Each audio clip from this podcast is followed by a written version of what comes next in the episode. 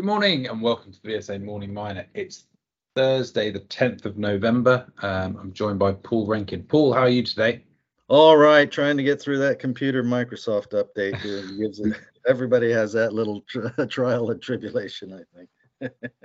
okay, uh, lots of Q3 uh, figures out, particularly in the gold space. Uh, in London, Endeavour Mining, uh, Barrick on the North American listings um, also came up with Q3s, a number of others, uh, and Caledonia, who you went to see recently, Paul. So, um,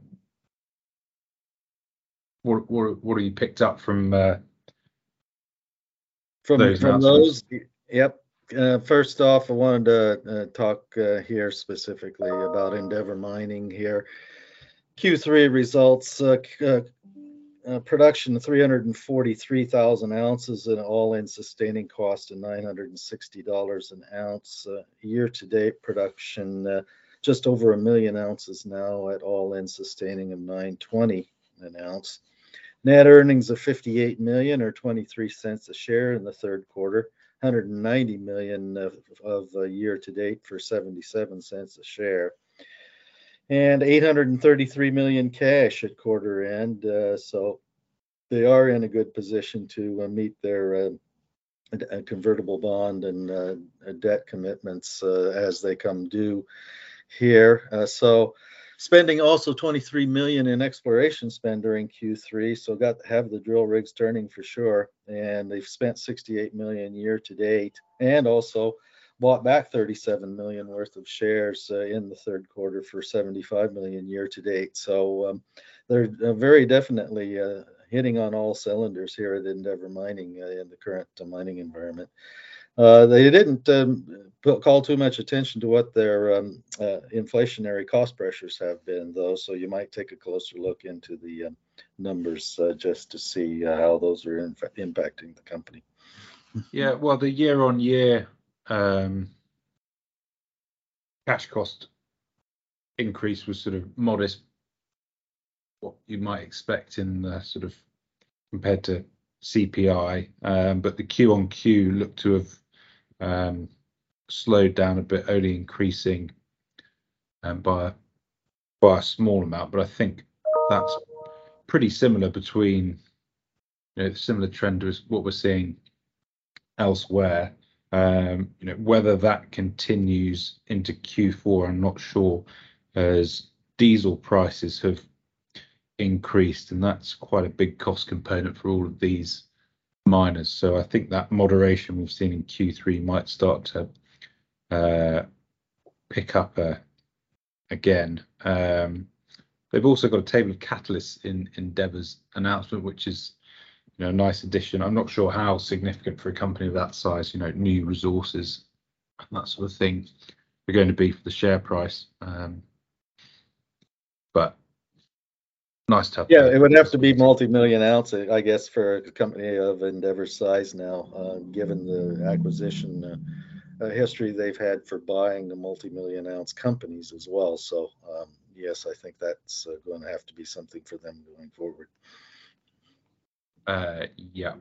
Um, anything from the Barrick numbers for? Yeah, Barrick number Q3s, uh, they are down a little bit uh, on 2022 at 988,000 ounces gold produced in the quarter, um, which is uh, under the million or just over a million they produced Q3 of last year, about 50,000 ounces lower actually all-in sustaining costs rose more than I was expecting at 1269 per ounce uh, here versus 1034 a year ago.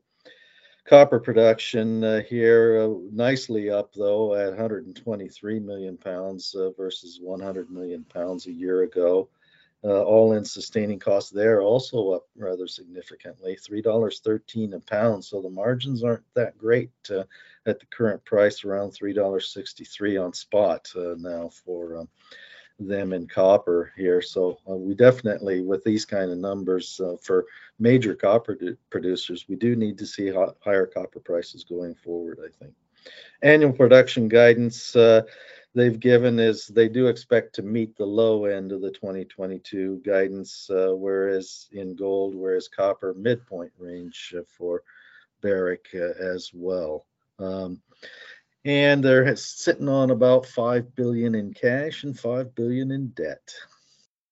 A uh, bit disappointing than those numbers overall. Uh, and what about uh, Caledonia, where you've just been on the site visit? Well, Caledonia is showing a much better set of numbers here with that completion of the blanket shaft. Uh, uh, now really contributing to uh, what kind of throughput they can put through the mine here and the plant. Gross revenues for the nine months, 108 million for a 21% increase. And first nine months, 89 million dollars worth. Uh, gross profit in the nine months at 50 million for a 26% interest uh, increase. All in sustaining costs uh, still rose uh, here for a period to 944 versus uh, what it was in Q3 for $870 an ounce. And that increase was due to mine cost pressures, and there was some higher admin costs too. They did uh, have cash on hand uh, uh, at six million at this point, and total dividend paid of 14 cents back in July. Uh, so we're looking at uh, nicely produced uh, higher gold ounces, 21,000 ounces on the quarter, which is up 11%. so it's well, full steam ahead for Caledonia is the best way I could put it. Uh, yeah, that higher production basically offsetting cost pressure and lower gold prices in in the quarter. So, uh, good result there. Although interesting to know, you know, what that SG&A increase has come from because that's that's quite a significant uh, part of what has driven costs higher. Um, also, dividend flat, so yeah, that's always mm-hmm. positive. Um, anything else, Paul? Wanted to mention the ASX company, exploration company Antipa Minerals. Uh, they have begun the PFS uh, study now, uh, work uh, toward their Minyari Dome uh, copper gold deposit there that copper gold deposit uh, for investors lies about 40 kilometers north of Newcrest Telfer mine, whereas uh, London investors know that ha- Havieron uh, deposit of Greatland uh, resources or Greatland gold uh, lies about 50 kilometers east of uh, Telfer. So they're in the same um, province of the rocks, but the Minyari Dome deposit still in very much a um, question mark as to ultimately how big it is. It is more um, uh, disturbed than the Havieron deposit, the much more folded around. Uh, they now suspect that uh, what had been discrete anomalies in these folded rocks are probably now structurally uh, uh, connected, uh, but otherwise rather shifted about in the folded sequence. So they're hard to target. the drilling here um, is the thing to keep in mind uh, because the uh, mineralization of economic grades down at 450 meters depth and completely concealed. So keep an eye on that one though. It is smaller and lower grade at the moment than Havieron, but uh, it is wide open on a number of deposits and they have at least uh, four good anomalies yet to put a first drill hole into. Great. Okay. Thanks very much for your thoughts, Paul. We'll uh, be back tomorrow. Very good. See you then.